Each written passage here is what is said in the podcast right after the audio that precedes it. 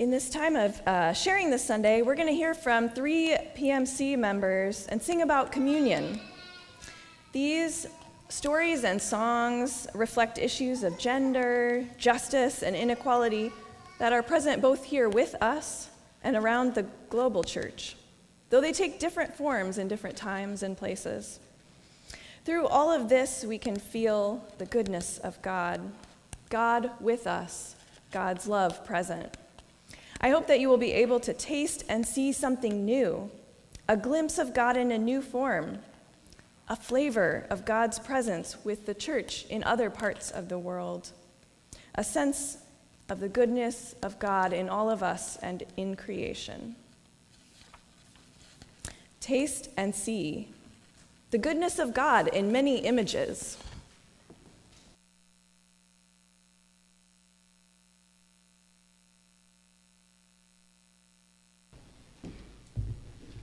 Good morning, I'm Lois Gearhart. The first song that we're going to hear is based on writings of Julian of Norwich, who lived and wrote in the 14th century. It is not a new song. It was in our previous hymnal with a different tune. We will sing of mothering God, mothering Christ, and the mothering Spirit. During the release of Voices Together, our hymnal in 2020, I was curious how decisions were being made around gendered language in the new hymnal. I have long been off-put that many of our beloved and most sung hymns refer to God as King, Father, or Lord. The committee took a balanced approach by expanding the images for God beyond those in previous Mennonite hymnals, while also retaining familiar images. I've enjoyed experiencing the results of their work. At times, they switched from a masculine to a feminine God reference. Other times, they used gender-neutral language, or often they just call God, God. I have been interested how gender affects the way I experience the goodness of God, my faith, and what I understand about the Bible, probably starting when I was being taught about an unmistakably masculine God in Bible classes at Western Mennonite School and church. That sent me down a lifetime of questioning the effect of the patriarchal basis of faith and God, and how it affects women and girls, myself included. It feels denigrating to me, and I know it does to others. I have many questions, like why at PMC, when we say the Lord's Prayer, do we say Our Father 51 Sundays out of the year, and only one time on Mother's Day do we say Our Mother? If we are all created in God's image, does that mean God is pan-gender? Why does Jesus call God Father? Is it because the Bible was written during a time of patriarchy? Many have referred to the Spirit as feminine, and with the pronouns she or her. Did you know that Spirit in Hebrew is a feminine word, and in Greek it is gender neutral? Some assert that God's pronouns are truly they, them, because, well, there are three of them, the Trinity. It is easy to find oneself becoming more confused, trying to discern what to believe about God and gender, and in the end, to echo what I hear Kurt often summarizing, I am even less certain about what to do and believe. What I do know is that when I hear verses and songs that display both the masculine and feminine face of God, it helps me visualize a tender, comforting, and nurturing God, and I feel closer to that envisioning. I also know that words matter, and using expansive imagery for God can help us see and live out the conviction that each person is created in God's image. I reference a book often called Swallow's Nest. It's a feminine reading of the Psalms, and I'd like to read for you the 23rd Psalm. See how this resonates. Because El Shaddai shepherds me, my deepest needs are met. She gives me rest in the green pastures of her word. She leads me beside still waters of prayerful silence. She restores me, body and soul. She leads me in the paths of wholeness. Even when I walk in the shadow of death, I fear no evil, for she is with me. Her rod and staff uphold and guide me. She sets her table before me in the presence of my inner enemies. She is with me when I walk through the shadow of death. I fear no evil. She sets her table before me in the presence of my inner enemies. She anoints my head with the oil of her blessing. My cup of joy overflows. Know that her goodness and mercy will follow me as long as I live, and that I will dwell forever in the house of her loving presence. I recognize that using feminine pronouns for God raises theological issues that are a matter of considerable controversy within the Christian tradition. But I believe we can confirm on all sides that God is neither male nor female, but far from both.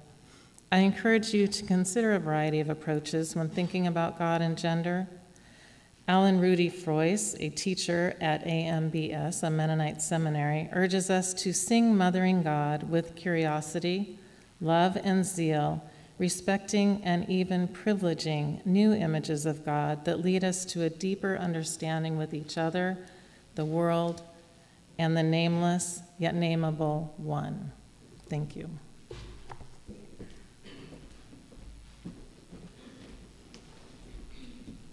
As Lois mentioned, this is a new tune, so we're going to have a quartet sing, and I'll just invite you to read along as we sing it. Number 426.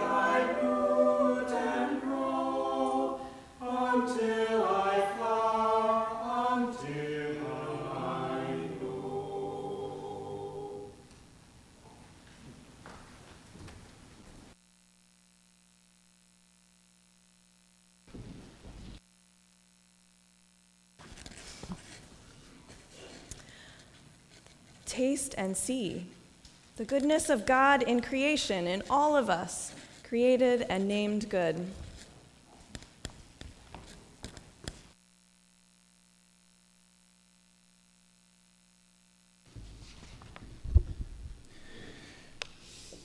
Quite often, when I mention that I'm a middle school teacher, the response is often, wow, thank you. That must be really hard. Well, yes, it is, on a variety of levels, I won't lie. It's often felt, that middle schoolers must be our difficult people to be around because, well, unfiltered words often tumble from their mouths, and they're impatient with you, and they seem to exult in doing the exact opposite of what you ask them to do.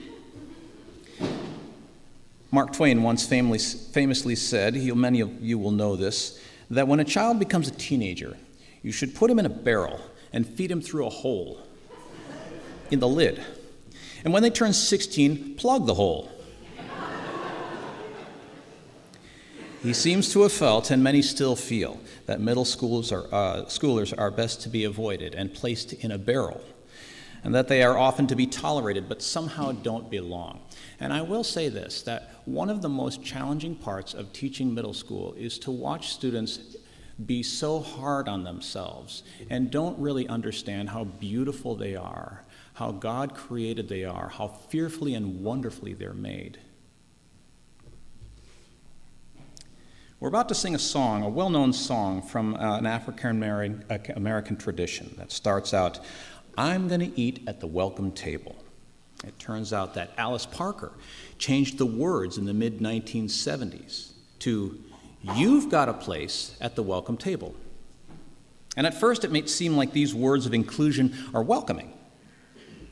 But a companion commentary to the Voices Together hymnal points out that these words actually foster the belief that some are hosts and some are guests. I welcome you, I who belong here, am glad that you have come to join us. The original words, I'm going to eat at the welcome table, contain no such we-they language. Rather, they hold claim to the promise that God welcomes all people to the table. In my own Presbyterian tradition, it's to be clearly understood that the pastor is not the one who welcomes people to the table, but God alone. And that's one of the reasons why it's called the Lord's Supper. Male language aside. There is no host-power-guest dynamic that serves to normalize the idea that there are those who are invited and those with the power to invite. In education circles, a term is emerging called rightful presence, which essentially says the same thing. Classrooms should be places where all students feel like they belong and have a rightful presence. Unfortunately, this has not been the case in the past, and educators are now grappling with the hard truth that many students who display challenging behaviors have never fully felt welcome in the classroom. Think back on your time as a student. Did you feel like you belonged in the school? Did you see your face reflected in the history that was taught? Your identity acknowledged in the culture of the school, your beliefs and those things you held dear affirmed by teachers, administrators, and other students? For many students, the answer is still no. The Church Universal has similarly wrestled over the idea that all are welcomed at the table, and admittedly, not all Christian traditions feel comfortable with a pastor who says, God sets the table, and if you feel called to come, then come. Now, I've always thought of the church as a place to practice how I should think and feel and act in the world. If we're to transform society, then we must practice it here. If we believe that we have a rightful presence here, not just at the table, but also in images and songs that we sing, in the artwork that we display in our sanctuary, in the budgets we create, in the buildings that we maintain, in the words that we speak. If we believe that all have a rightful presence here, then we will go out and transform the world, spreading the gospel of rightful presence. If we do that, then we will hasten the day when all will know that everyone has a rightful presence at the table, in the seats of institutional authority, in our cultural consciousness, and everywhere in society. And that's how we bring about the beloved community. May it one day be so.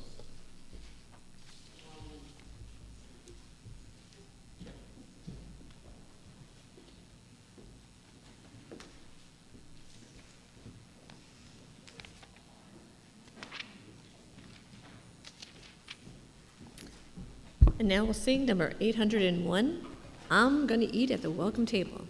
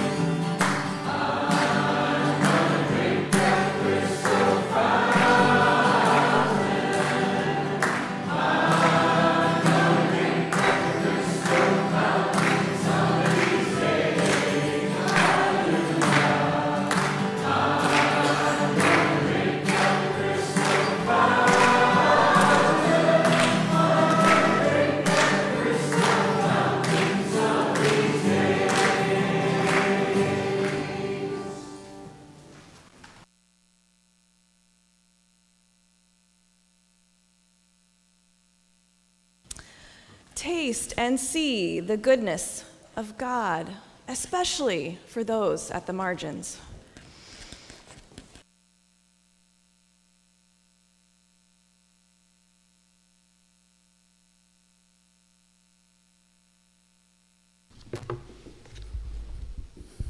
Good morning, I'm Luis. According to the Gospel of Luke, Jesus went to eat in the house of a prominent Pharisee on the Sabbath. While he was there, he noticed how the other guests picked the places of honor at the table. After seeing that, and as was his custom, he told a story, a parable, that offended everyone there. The story ended with a warning: do not take the place of honor at the table, for a person more distinguished than you may have been invited, and the host could come and give your seat to that person. Not happy with that, and as a conclusion of the story, he said to his host, "When you give a dinner, do not invite your friends, your brothers or sisters, your relatives, or your rich neighbors. Invite the poor, the paralyzed, the lame, the blind, and you will be blessed." Jesus has a preferential option for specific people, for the people that the world does not prefer. When the Gospel of Luke refers to the people of God, it uses the Greek word laos, which refers to the excluded, the marginalized. In Spanish, we understand this very well because the word laos is not translated in our Bibles as la gente, which in English would mean a random group of people. The word laos is translated as el pueblo.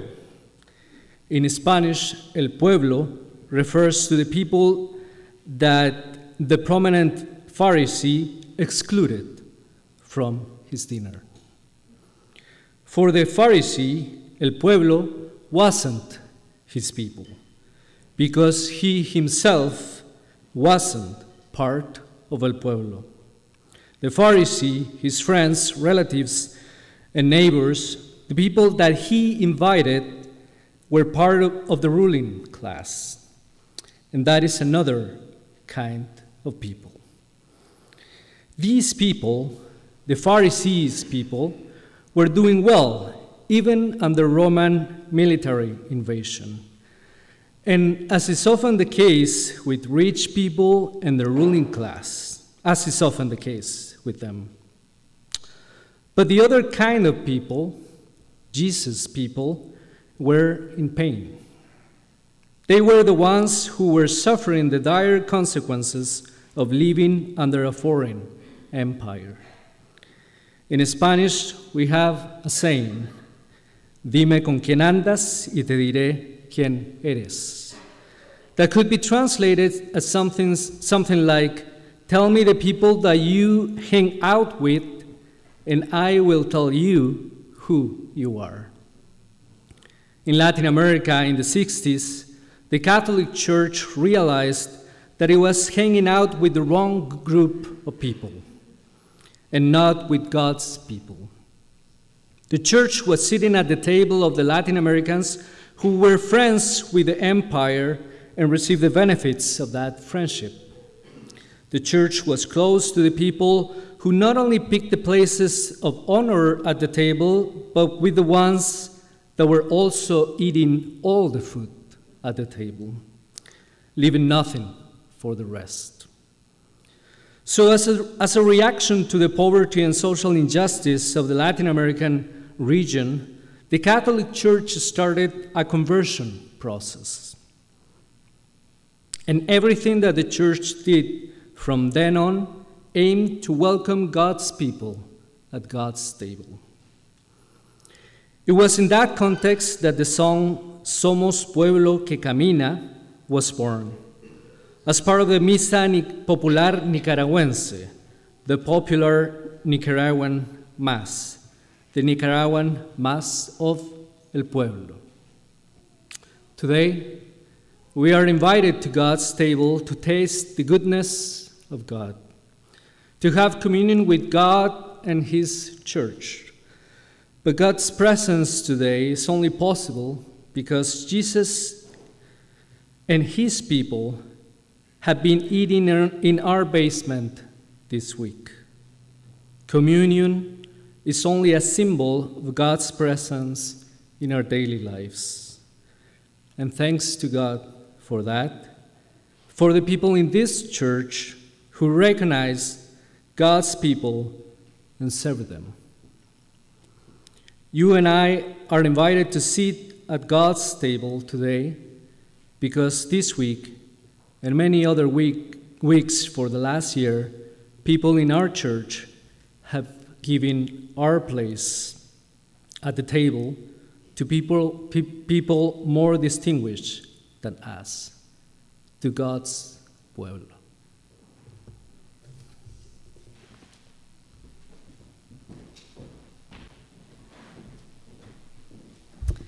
We're going to sing number 464 out of the hymnals, Somos Pueblo Que Camina. And I'm going to invite you to sing this a little differently than it's written. We're going to sing the first verse in Spanish and then repeat immediately the first verse in English. Then go to the refrain in Spanish and the refrain in English. So we'll do that for the first three verses.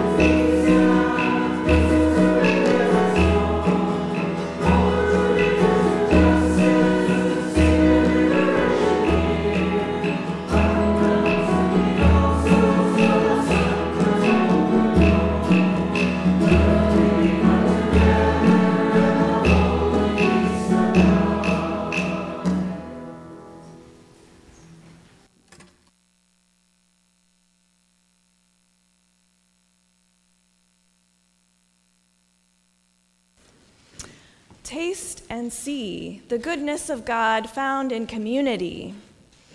For this last one, I would invite you to turn in your hymnals to number 468, which is actually an image and not a song. This image is called Communion by Donna Park.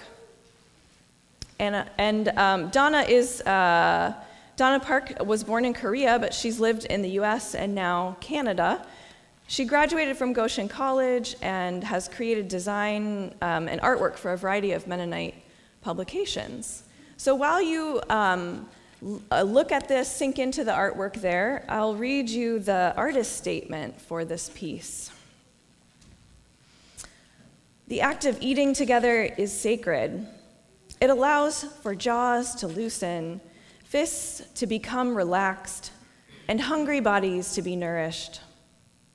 It allows us to retain a sort of gregarious formality while being able to talk openly about politically contentious topics. Whether sharing a bowl of rice, breaking flatbread, or drinking a cup of wine, the act of eating together is a collective experience. With the theme of communion, Donna Park moves away from the Eurocentric idea of bread and wine to include soup and rice, foods she grew up eating while living in different countries. This idea also extends to the Christian faith, which moves beyond Western tradition to become an international feast. From faith to food, fellowship, and communion, Christ's table extends to everybody. Beautiful. I am grateful for you in joining us in this journey of story and song. As we prepare to take communion, you can keep your hymnal open to number 467, and we'll sing Taste and See.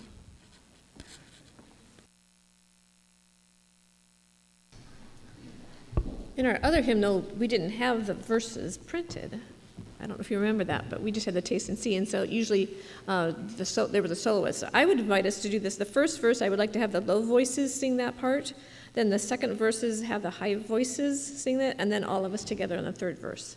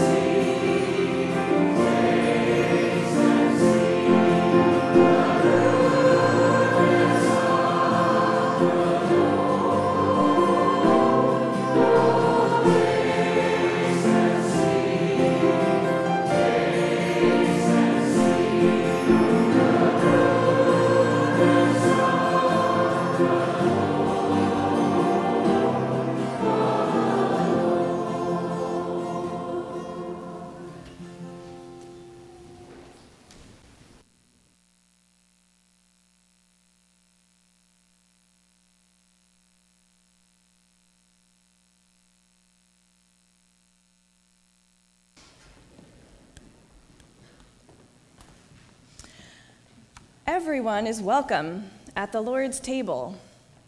When we begin communion, you can come to the front or the old chapel as you are ready. We have breads from many parts of the world to help us taste and see the goodness of the global church that we are a part of. And we will have the opportunity to do communion in small groups that will help us feel a sense of that community. When we start, you can come to this table or in the back. Here in the back, you can point out to any of us here which bread you'd like to have for your communion. Then take the bread with you to the cup servers who will be on the sides, where you can gather in small groups to drink and eat together. Our servers will take communion first to show you how this will flow. As we try something a little new, we can give each other lots of grace. If you are needing more of an individual option today, head to the back. They will do the communion for a line of individuals like we often do. Children are welcome to come with their families, and gluten-free bread is available in both front and back. From Micah 4 and Psalm 34, we know that in the days to come, the mountain of the house of God will be the highest of all mountains. It will be lifted above the hills. All people will stream to it. Now on this day, God invites us to this table, an invitation for all peoples. Though we are many, scattered through all parts of the earth, today we are one, gathered at this holy meal, a meal where we remember Jesus and glimpse the reign of Christ. As we live into this reign of Christ, the beloved family of God all over the world, we will be called to taste and see the goodness of God in many languages. Hear these words from 1 Corinthians 11, 23 to 25. In English, Jesus, on the night when he was betrayed, took a loaf of bread, and when he had given thanks, he broke it and said, "When you share bread together, remember me." Jesus took the cup after supper, saying, "This is the new covenant. When you drink it together, remember me." And in Swahili? Je, niwasifu juu ya jambo hili la sitawasifu. Kwa maana mimi nilipokea kutoka kwa Bwana yale maagizo niliyowapa nyinyi, kwamba Bwana Yesu usiku ule aliposalitiwa alitwaa mkate, naye akiisha kushukuru akaumega, akasema, "Huu ndio mwili wangu ambao ni kwa ajili yenu, fanyeni hivi kwa ukumbusho wangu." Na vivi hivi baada ya kula akakitwaa kikombe akisema, "Hiki kikombe ni agano jipya katika damu yangu, fanyeni hivi kila mnywapo kwa ukumbusho wangu."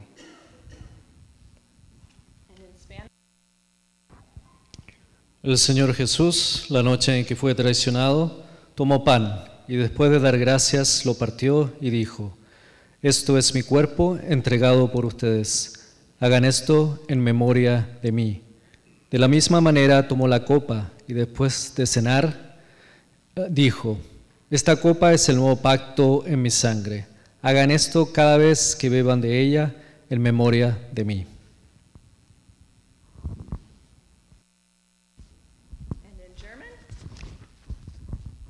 Der Herr Jesus in der Nacht, da er verraten ward, nahm das Brot, dankte und brach es und sprach, "Das ist mein Leib, der für euch gegeben wird. Das tut zu meinem Gedächtnis."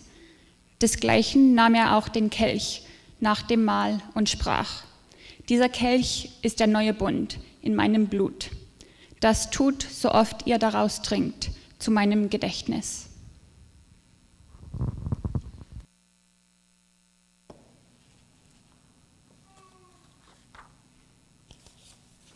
And I would invite you all to pray with me.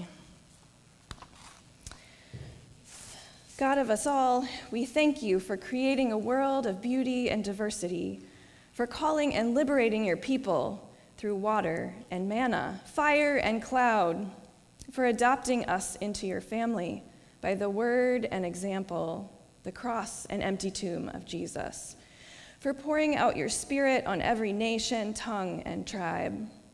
In this meal, we celebrate our unity with Christians around the world and across the centuries, with all who take and eat and taste and see that you are good. As Jesus prayed that the disciples would be one, make us one, sharing the abundance of the earth, meeting suffering with love, declaring every life a gift. Send your spirit upon us in our gathering, within our meal, among your people, throughout the world. Amen.